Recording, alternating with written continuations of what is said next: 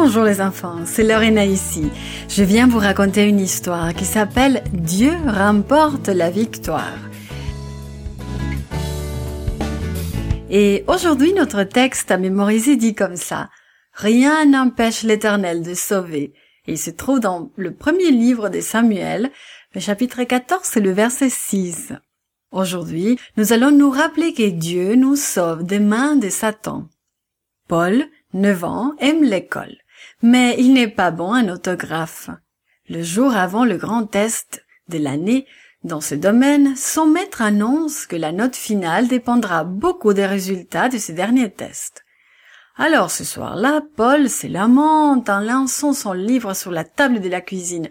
Je n'y arriverai pas, je n'arrive pas, je n'arrive pas. As-tu envisagé de demander de l'aide lui demande son père. Mais pourquoi, papa? Toi, maman et mes amis, vous avez essayé de m'aider, mais ça n'a simplement servi à rien. Tu as peut-être oublié de demander l'aide de quelqu'un, Paul, suggère papa. Paul réfléchit un instant. Tu veux parler de Jésus? Est-ce qu'il s'occuperait de mes problèmes d'orthographe? Papa sourit. Écoute l'histoire de Jonathan et décide par toi-même. L'armée du roi Saül campait sous les arbres près de Gilbéa. Les Philistins campaient près d'un étroit passage dans la montagne. Chaque jour, les Philistins envoyaient leurs groupes des pillards pour voler tout ce que les Israélites avaient et pour leur faire du mal. Les Philistins avaient des milliers de chars et il semblait que leurs soldats bien armés étaient aussi nombreux que les sables de la plage. Les soldats hébreux n'étaient pas de taille devant la puissante armée des Philistins. Aussi se cachaient-ils dans les cavernes et les puits asséchés. Les Philistins avaient capturé tous les forgerons israélites. Alors, par conséquent, aucun soldat d'Israël n'avait d'épée ou de lance. Seuls Saül et Jonathan en avaient. Les soldats hébreux n'étaient armés que des fourches et des marteaux. Mais on ne peut gagner une guerre avec des outils de fermier. À cause de cela, de nombreux soldats d'Israël avaient peur et se cachaient dans les rochers. Mais Jonathan, le fils de Saül, ne se cachait pas. Il était le seul à croire que Dieu pouvait gagner la bataille. Un jour, Jonathan murmura à l'oreille de l'officier qui portait son lourd bouclier. Viens avec moi. L'officier comprit immédiatement que Jonathan avait un plan secret. Alors, il s'habilla rapidement et suivit Jonathan hors du camp. Personne ne les avait vus sortir. Si nous passons par le passage entre les montagnes, nous pouvons attendre le poste avancé des Philistins, expliqua Jonathan. Dieu nous aidera à passer derrière les gardes et nous donnera la victoire. Rien ne peut empêcher l'Éternel de nous sauver. Passe devant, dit l'officier. Je serai immédiatement derrière toi. Allons-y, dit Jonathan en se mettant en marche vers le passage. Quand ils nous verront, s'ils nous disent attendez que nous descendions vers vous, nous attendrons.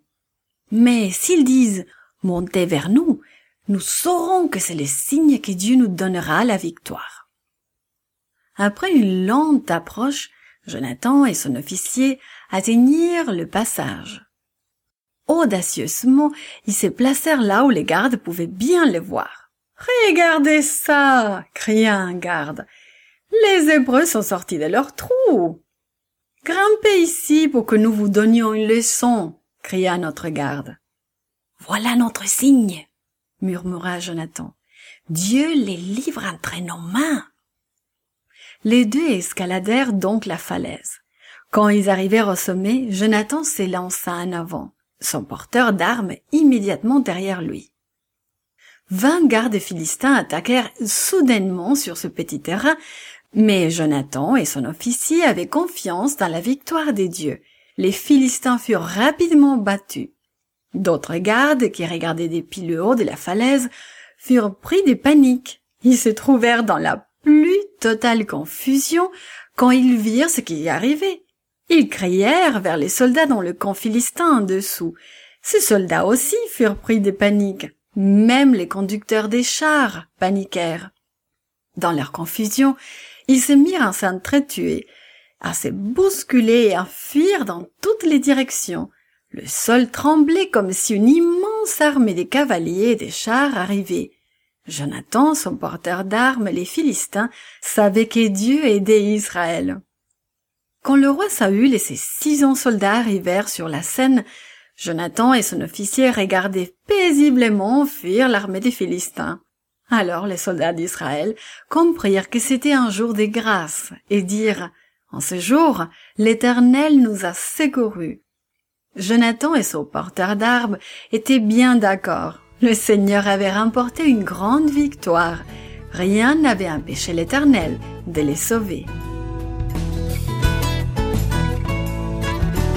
This podcast is read by Lorena Meyer for Gracelink.net. Created and produced by Falvo Fowler. Post produced by Faith Toe at Studio El Piso. The theme music is by Clayton Kinney. For more information, please visit gracelink.net.